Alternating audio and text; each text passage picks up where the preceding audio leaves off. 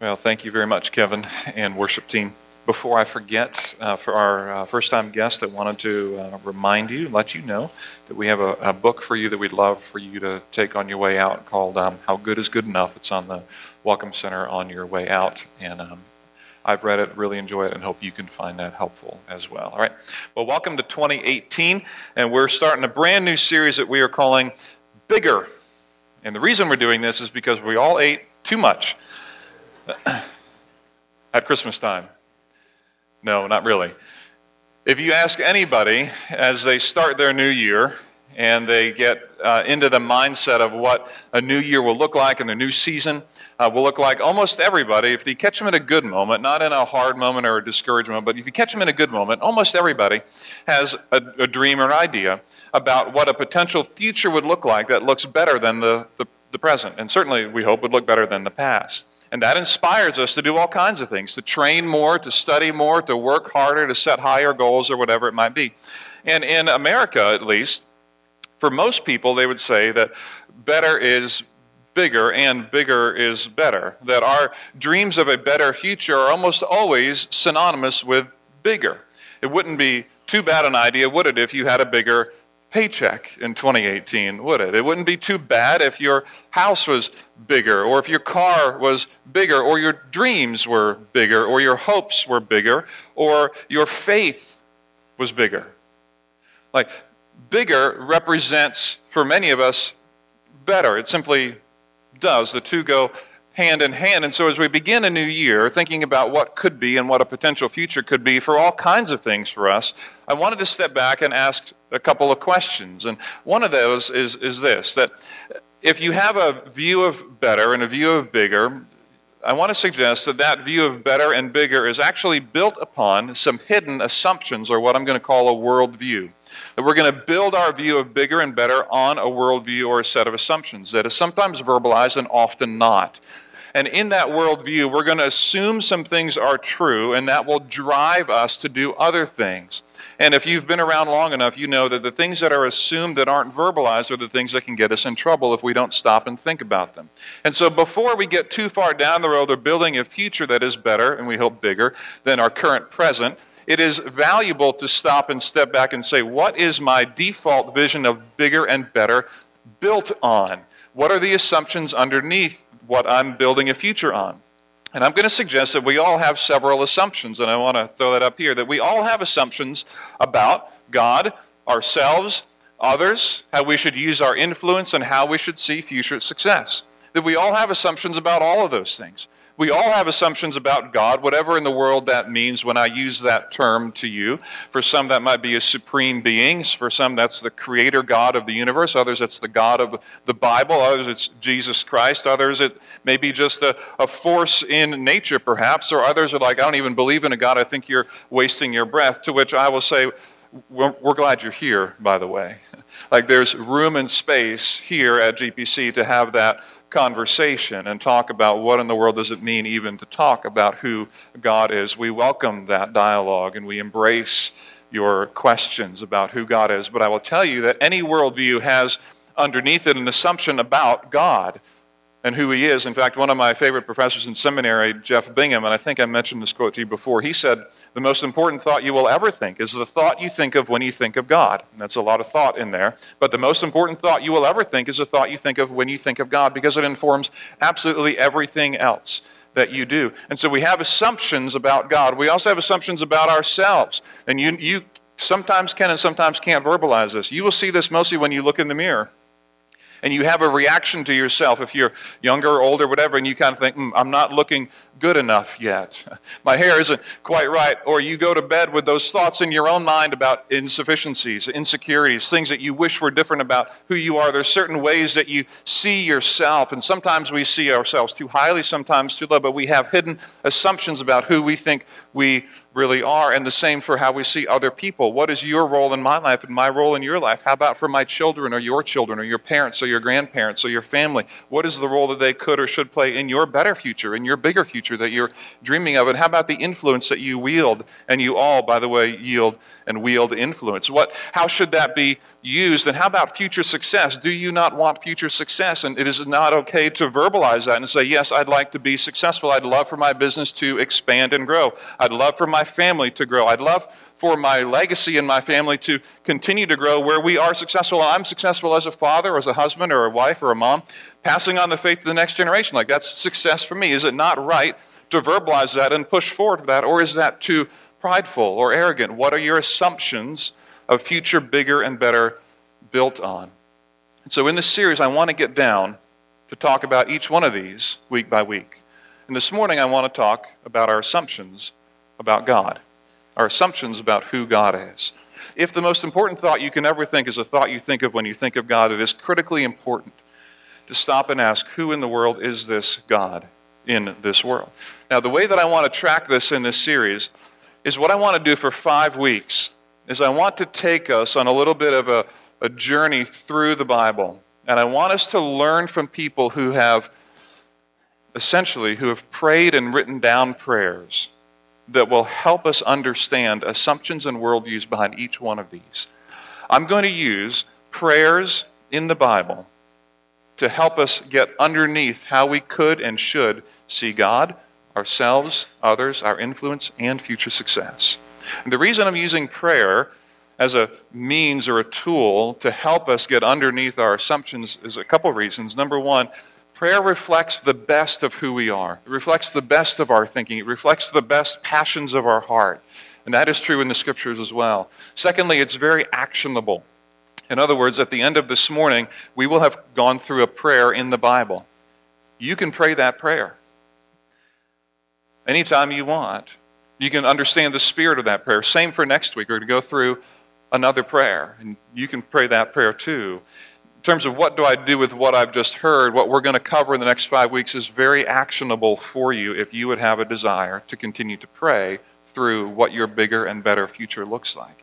Each with an attempt to help clarify and get underneath what are my assumptions of my world and this world built upon. Now, every worldview, every system of thinking has a kind of a, a prayer um, I'm going to say library has prayers that are used. Every major worldview, every major religious worldview has them, and they reflect and they teach us about how they see the world.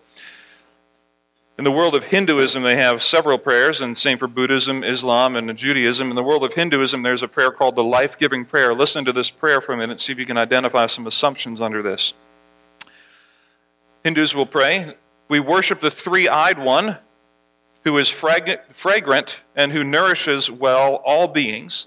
May he liberate us from death for the sake of immortality, even as the cucumber is severed from its bondage to the creeper.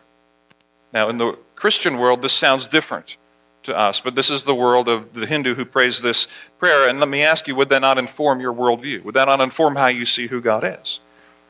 It would inform even how you see the cucumber and its bondage to the creeper. It changes how you see that, right? Buddhism. Here's one of their prayers in Buddhism We reverently pray, pray for eternal harmony in the universe. May the weather be seasonable and may the harvest be fruitful. May countries exist in harmony and may all people enjoy happiness. Get the sense and the feel of how they see the world. In Islam, there's five daily prayers in Islam, each with a different focus, and the repetition of it all drives home much of the Islamic worldview. But one of their prayers is, Allah is the greatest. Praise and glory be to you, O Allah. Blessed be your name. Exalted be your majesty and glory. There is no God but you. That reinforces an Islamic worldview. Judaism has a plethora of prayers outlined in their book called the, the prayer book called the Siddur. One of those prayers is the prayer that they pray upon waking up. And here's how that goes I give thanks before you, living and eternal King that you have returned within me my soul with compassion. How abundant is your faithfulness. If you grew up in the church, in the Christian church, that begins to feel a little bit more like what you may be used to. Because Christianity is built upon the shoulders of early Jewish thinking, thought processes. Now, we get an idea in the Christian world what it means to pray and communicate with God, not only through the book of prayer, the Siddur, but primarily through how Jesus walked in his world. An early Jewish man and the prayers that he led that changed the way that people saw the world of prayer at that time. And so, what I want to do is walk you through this morning a prayer that Jesus prayed and offered to those in the Jewish world at his time as a prayer to pray, to think about how you should see God. Because Jesus didn't put it in the words that Jeff Bingham did, but I think he knows this is right. The most important thought you will ever think is the thought you think of when you think of God, because everything else is built on top of that. And the prayer that Jesus offers to his first century Jewish audience is a prayer that begins by changing and reinforcing something that was actually a hidden truth deep within Judaism that had gotten lost, but began to change how Christians see God. I want to invite you to look at it with me in Matthew chapter 6. If you have a Bible with you, I want you to, to invite you to turn there. If you don't have a Bible with you, no problem. There's a Bible near you in the pew around you. That's our gift to you. If you don't have a Bible, love to have you take that with you uh, this morning if you'd like, or you can look it up on your phone or your tablet, your device. Matthew chapter 6 is the first book in what we call the New Testament. Um, and as you're looking that up, I, I, want you to know the New Testament is about two thirds of the way through your Bible. You can find that by flipping through about two thirds. You can find Matthew, then Mark, then Luke, then John. But I want you to, to understand a little bit of how praying worked in the world of prayer, worked in first century Judaism. Um, prayer for the devout Jew was a regular systematic event happening three times a day and, and generally happened around 3 o'clock and then before and after that. So around 3 p.m. in the afternoon, it would not be uncommon to see Jewish men primarily praying outside on the corner, wherever they might be, at their market stand or whatever it is, or in the synagogue, making their way there, to pray out loud, because praying out loud was a normal, common um, expression of prayer in the uh, New Testament time, in the first century. And a Jewish man would often pray outdoors, and even when um, Jewish men were, and, and women, now in the privacy of their own home, they would also pray out loud. Generally, that was traditionally what was done, is a prayer out loud, not as much private as we may do here uh, today. Prayers uh, in the synagogue were often repeated prayers, uh, prayers of repetition, done out loud over and over and over and over and over again.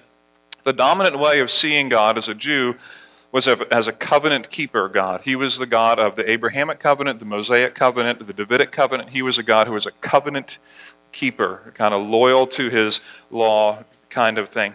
So there was early prayers that were recited, and one of those prayers I want to show you up here. It's called the Aramaic Kadash. Okay, i may be saying that incorrectly, but I hope those who know can forgive me, whoever those people are. Here's what was actually going to be prayed in the early, uh, in the time when Jesus walked the planet. Okay, we have this kind of prayer that was repeated over and over in the uh, synagogue. Not in English, right, in Aramaic, but here it is. Exalted and hallowed be his great name in the world, which he created according to his will. May he let his kingdom rule in your lifetime and in your days and in the lifetime of the whole house of Israel, speedily and soon. Praised be his great name from eternity to eternity. And to this say, Amen. This Aramaic Kaddish, excuse me, Kaddish, was repeated over and over and over again as a regular part of the Jewish cycle of prayer. And with this all as background, I want you to imagine what the world would have been like if you were walking around at that period of time in the first century with people praying out loud, prayers of recitation, synagogue life, and all that. And here's what happens when Jesus walks the earth and people begin to ask him a question. The disciples began to ask him questions. People around him began to ask him questions because they saw that Jesus prayed differently. And here's what Jesus gives as instruction about prayer in Matthew chapter 6, beginning at verse 5. So look there with me in your Bible if you have it there. Matthew chapter 6, verse 5. He says, And when you pray, do not be like the hypocrites, for they love to pray standing in the synagogues and on the street corners to be seen by men. I tell you the truth, they have received their reward in full. That makes sense, right? You can imagine it, right? The street corners, the synagogues, the repetition out loud over and over, three o'clock every day, you hear the prayers rising. Jesus sees that context and he says, Don't do that. Verse 6 But, here's a contrast. When you pray, go into your room, close the door, and pray to your Father who is unseen And then your Father, who sees what is done in secret, will reward you. Homes in this time period were unique, of course. There was usually one inner room in the house. It was a storeroom for goods, and that could be locked because we really didn't want everybody stealing it. But by and large, there were no, no locks on any doors except for that inner storeroom. Very open kind of uh, homes that were had. And so this is the call go inside that inner storeroom, lock yourself in the pantry, and pray to the God who is unseen. A completely different picture. Jesus saying, instead of going out there, standing publicly, reciting out loud, go to the most private place we can imagine in our time and space and pray there. And then he continues, verse 7. And when you pray, do not keep on babbling like pagans, for they think they will be heard because of their many words. Interesting. Don't keep on babbling like, not like the, the Jews, but he says like the pagans. In other words, people who are praying to pagan gods. Or is he referring to Jewish leaders? I don't know. But don't keep on babbling. His point is don't continue to use these words over and over and over and over and over again. You are babbling. And what was happening with the babbling was also that your, your, um, your volume of your voice would, would increase. It's almost like, as one commentator said, it's almost like in this period of time, the Jews felt like in order to get God to hear me and recognize that there's something going on that you haven't addressed, I need to speak loudly and pick up my volume and say it over and over and over and over and over and over and over again, like maybe I'll get you to hear me. Because without that, certainly you aren't God. Like you need me to speak with more volume. You need me to call out in faith. You need me to do that. And Jesus is like, listen, that's a waste. Like I don't play that game. I don't play the game of you needing to yell at me. Like, I don't play that game where you need to just keep repeating the right words. I'm not a vending machine. Like, only if you yell loud enough, have enough passion, have enough great words, then I'll respond like, oh, I had no idea you were going through a struggle until you yelled at me. Now I got it. Like, no, listen, I know what you need before you ask me. And that's what Jesus says here in verse 8. Do not be like them, for your Father knows what you need before you ask Him. You don't need to pull some emotional strings of prayer in order to get the God of the universe to respond to you. This does raise an interesting question. And if you're thinking with me this morning, the question is this, and it's a quandary for people who think about prayer in this way. If, verse 8 is true, do not be like them, for your Father knows what you need before you ask Him. The question has to be asked why should I pray at all? Why should you pray at all if God the Father knows what you need before you ask Him? Doesn't that seem stupid? Like, if I'm standing here and I have a band aid in my hand and one of my kids, when they're younger, fell down and scraped their knee, what do you think I'm going to do with that band aid in my hand? You think I'm going to stand here and wait until they ask me for the band aid? Like, no, right? Like, I'm going to give you what you need.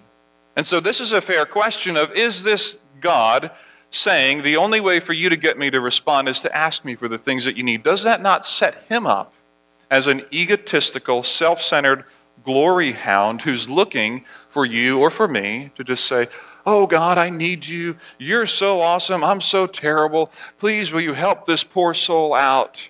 And then God is kind of, his ego is kind of stroked, and he's like, Yeah, this is why I exist after all to help you poor people out. Now I can give you what you need. Like, this is a fair question. Why should you pray at all if God knows what you need before you ask? And I might say that there's a middle line that we can cut right through here, and that is thinking again of parenting and parenting small children. Imagine what it would be like as a parent of, a, let's say, a two or three year old. After dinner is over, and I don't know how it works in your home if you had kids of this age, uh, but sometimes in our home when they're especially younger, and still now, there's uh, evening treats that are available uh, for consumption, right? And uh, can you imagine if you have a treat available for a kid at their two or three years old and they know it's there? As a parent, do you know, do you, do you think that they're going to ask for that treat at some point uh, in the evening? Uh, of course, of course. Now, when our kids are two or three, or when I was two or three and my parents were raising me, they always taught me, and you probably were taught, the magic word. Right? The magic word. A la peanut butter and jelly sandwiches? No, not that one. Please. Right? What's the magic word? Please. Right? And so, what would happen in our home and what would happen when I was being raised? Before I could get the treat from my parents and before my kids could get the treat from us, what would we have them say? Please. Right? Please. And then what would I do? I would gladly give the treat to my kid. Why would I do that? Does my ego need to be stroked? Am I a glory hound as a parent because I need my kid to recognize that I have the treat and they don't have it, and the only way they get the treat is by me giving it to them after they say please? That way I feel that I'm in charge of the universe around here. Is that what's going on in that interchange?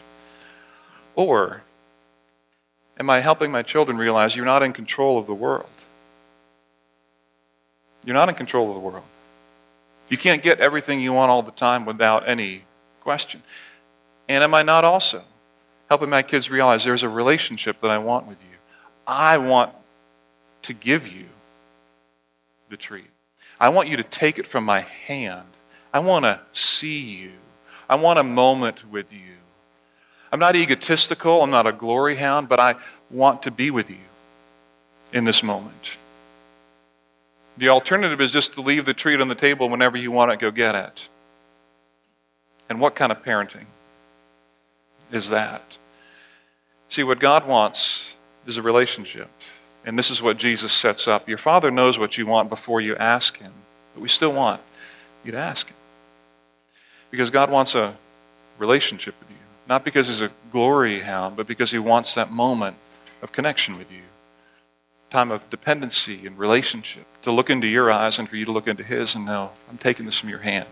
You're taking it from me. And this is a game changer for how the Jews would see the world. In fact, what Jesus says next is the game changer for how they see prayer. And it's a prayer that if you've been uh, alive for any period of time, even if you're not in the church, you are likely familiar with this prayer. And if I started to recite it, you probably could recite it as well. And the reason that you could recite it is because this prayer became a prayer that was recited in the early church in the first century. Just years after Jesus died, this prayer began to be repeated in the liturgy of the early church over and over and over and over again, almost immediately. As I was a kid growing up in Barbados, at, at our school at Harrison College there, uh, we would recite this prayer in our public school every day before we had announcements. Okay? That's just the way things worked there. This became a prayer that was re- repeated, repeated, repeated. And because it's repeated so much, we can miss the power of the newness of it in the moment. This was brand new, what Jesus was saying. Look at verse 9 with me. This, then, Jesus says, is how you should pray, coming off the heels of the relationship. He says, Our Father in heaven, hallowed be your name. Your kingdom come, your will be done on earth as it is in heaven. Give us today our daily bread. Forgive us our debts as we have forgiven our debtors.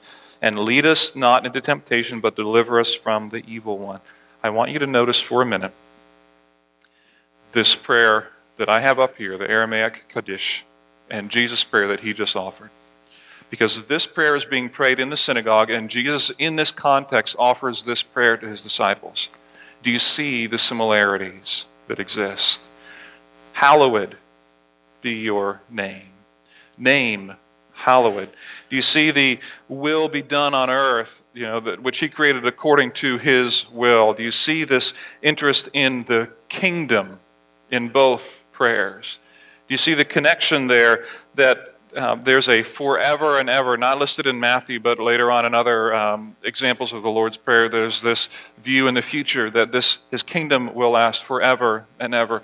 In fact, what Jesus does is he takes much of this very same prayer, this Aramaic Kaddish, and reframes it and puts it in a context that is different and actually drives the Jewish mind deeper into what is true for Judaism that they had lost over the years. And that is, he begins the prayer, and this is the game changer he begins the prayer with these two words Our Father.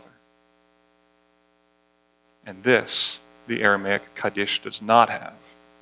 And this, the Jews had lost sight of. The view of God as a father. In Aramaic, it is this word Abba. In other words, what Jesus is saying is that God is not at the end of your recitation of prayers. He is not the great keeper of recitation. He is not the CEO of the universe. He is not the, um, the man, the big man upstairs or the man in the sky. He is not a force that we hope works for our good. Jesus says he's not even primarily a covenant keeper. Our Father becomes the way that Jesus talks about God primarily throughout his ministry. It's different and it's new and this is what Christianity is built on that God is a father, not just a covenant keeper. This Aramaic word, Abba, is often just translated dad. Dad. Chip Ingram visited Israel one time and he was experiencing a moment here that he wrote about in hearing this word Abba used in context. Here's what he said said, So I'm sitting next to the pool, and there's a man there in Israel. He's talking with his wife. He has a drink. He's in his bathing suit, and there's this little boy who's about three. And he wants his dad, and he wants his dad, and his dad is busy. And finally, the little boy goes over and he pulls and he pulls on his dad's swimming shorts. He goes, Abba, Abba, Abba. And his dad reached down with one arm and lifted him up and put him on his lap. And Ingram says, and I learned that that's what Jesus was saying. It is. It is. It's a game changer for how the Jews were to see their relationship with God, and it's a game changer for how Christians see their relationship with God. That as we begin to think about God and build our assumptions of bigger and better in this world on God, Christians see that God is our heavenly dad, father. For some of us, it's hard to imagine that because we've had a terrible father, or we've had an absentee father, or a father we don't even know. And I understand that from one standpoint. I haven't experienced that, so I don't experience that if that's your reality. I understand it mentally to say, I know that this happens. And so, I, for, for some of you who are in that category, it is very difficult to conceive of a loving, benevolent, caring father. But this is how Jesus wants us to picture him. Imagine the best that your dad could ever be. Or if he was present and he was around, imagine the best that he was in those moments. Then imagine him without sin and failure, which we all have. And this is the picture that Jesus gives to disciples. You want to know how to pray? I'll tell you how to pray. Here's how it begins See God as your heavenly dad, heavenly father. He goes on to think, uh, to explain this in Luke chapter 11. Here's what he says in Luke 11, trying to explain further what it means to have a dad like this. He says, Which of you fathers, this is in the context of the Lord's Prayer in Luke 11, which of you fathers, if your son asks for a fish, will give him a snake instead, or if he asks for an egg, will give him a scorpion? Like, who, who does that, right? And then he goes on, If you then, though you are evil, know how to give good gifts to your kids, to your children, how much more will your Father in heaven give the Holy Spirit to those who ask him? In other words, the Father is going to give to you, not necessarily all that you want. Very important difference to note what Jesus says. Our, a benevolent and good Father doesn't give kids everything they want. Aren't you glad you didn't get everything you wanted when you were a kid? I am. I couldn't have handled it. I would have been terrible. I'm glad my father and my mother could distinguish what I really need from what I want. And so the, Jesus says, your, your Father who is good will give you the Holy Spirit to help convict of sin, illuminate truth, help you see your way. This is the good gift the Father gives. And so I began to ask myself this question, all right? What difference would it make if I saw God as a father who could be talked to? What difference would it make if I saw God, if my view of God was he's a father who can be talked to? And it was a little philosophical for me, a little kind of 30,000 foot level, so I began to ask this next question. That is this What did I do as a kid when I knew my dad was around? What did I do as a kid when I knew my dad was around? You can think about this with me. Here's what I would do I would jump into the pool when I couldn't swim if my dad was there. Would you? When I was going down the slide for the first time and my dad was around, what would I tell him? Hey, Dad, watch. Look. When I wasn't sure if I could make the team or not, who do you think I would talk to to give me confidence? And talk about my fears too. my dad, and yes, my mom too. When I was getting rid of training wheels on the bike, who do you think I wanted to have me to have around when I was getting rid of them to keep me from falling on the road? Who do you think I wanted? That's right, I wanted my dad around. He was fast enough and strong enough to do that. Who did I want to play with outside and spend time with and connect with and run around and jump? And who did I want to do that with? And who did I want to talk to when I wasn't sure about the dating world? Someone who'd been down that road before, someone who's already walked there. Who did I want to talk to? Yeah, my dad. And who do I want to talk to when I've failed and when I've blown and I just need a heart to heart and I need someone who's not going to judge me? Someone who I can just sit down and be like, Dad, I blew it again. Like, I'm so frustrated. I can't get this right at work, man. I can't get this right. I can't break this habit. It's killing me. Who do I want around when I can't talk to anybody else? Someone who I know loves me unconditionally. That's right. It's my dad. So, what do you think it means? when Jesus says, Our Father in heaven. Abba, to scoop you down and put you on your lap. Do you think if you and I saw God this way, we'd be more courageous? Do you think we'd be less afraid? Do you think if we knew God was right with us and we tried new things that we would go for it? We'd get on the bike and go without the training wheels. We'd jump in the pool when there's no one there. Do you think, do you think we'd do that? You can have more courage. You can have less fear. Earlier, Kevin prayed for Bobby Law, one of our missionaries in Taiwan. Bobby's dad died um, just this week, dealing with cancer for a while. Michelle sent us an email to the church about Bobby's dad and the process of what happened. And in that, here's a picture, by the way, of Bobby and Michelle Law and their kids, Desmond and Christina. Here's what Michelle wrote Happy New Year. Many of you have been praying for Bobby's father who had pancreatic cancer to have assurance of salvation. Bobby's family has not been supportive of their ministry work in Taiwan for years. It's been a very, very difficult uh, situation. She says, Praise the Lord. God gave us a miracle before Christmas. On December 18, Reverend Jiu Kong Ting was leading a caroling at the hospital where Bobby's father was staying, and Reverend Ting knew Bobby's father in the past and led him to confirm his faith. Bobby's father went home to be with the Lord peacefully on the morning of January 2nd, right before his passing. He wanted Bobby to open the window, even though it was raining outside, and stretched open his hands. It looks like angels came to receive him into heaven, she wrote. You don't do that to an impersonal force, but you certainly do that to a loving Father who's welcoming you home. Whatever. You're building your version of bigger on, I want you to know you can build it on the truth that God wants to be your Father. He wants to be your Father. And when you pray, when you consider, when you hope, and when you dream, they're built on an assumption about who God is and how you relate to Him.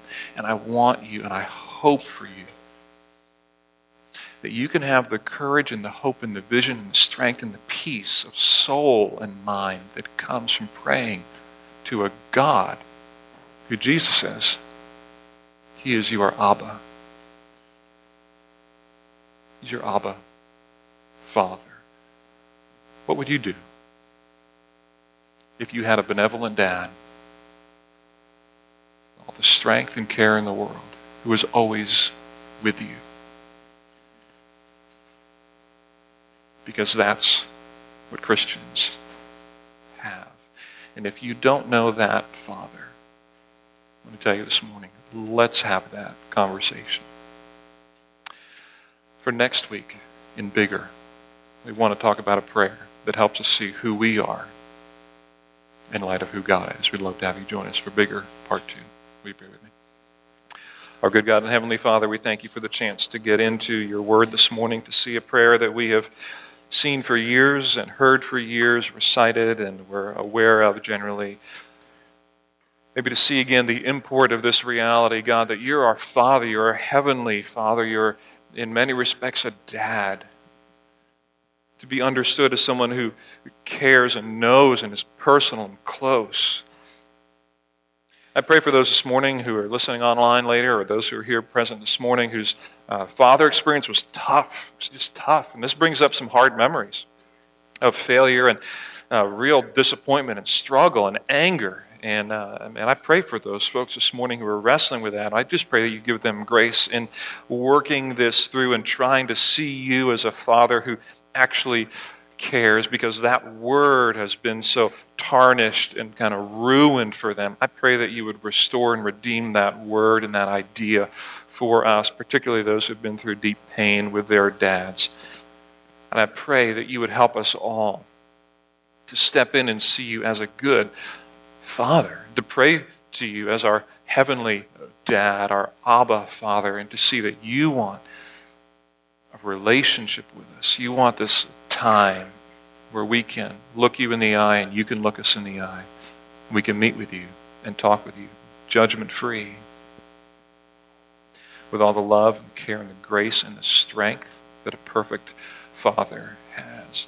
And so I pray that you would give us the courage to do what we know we can do when our dad is around all the time.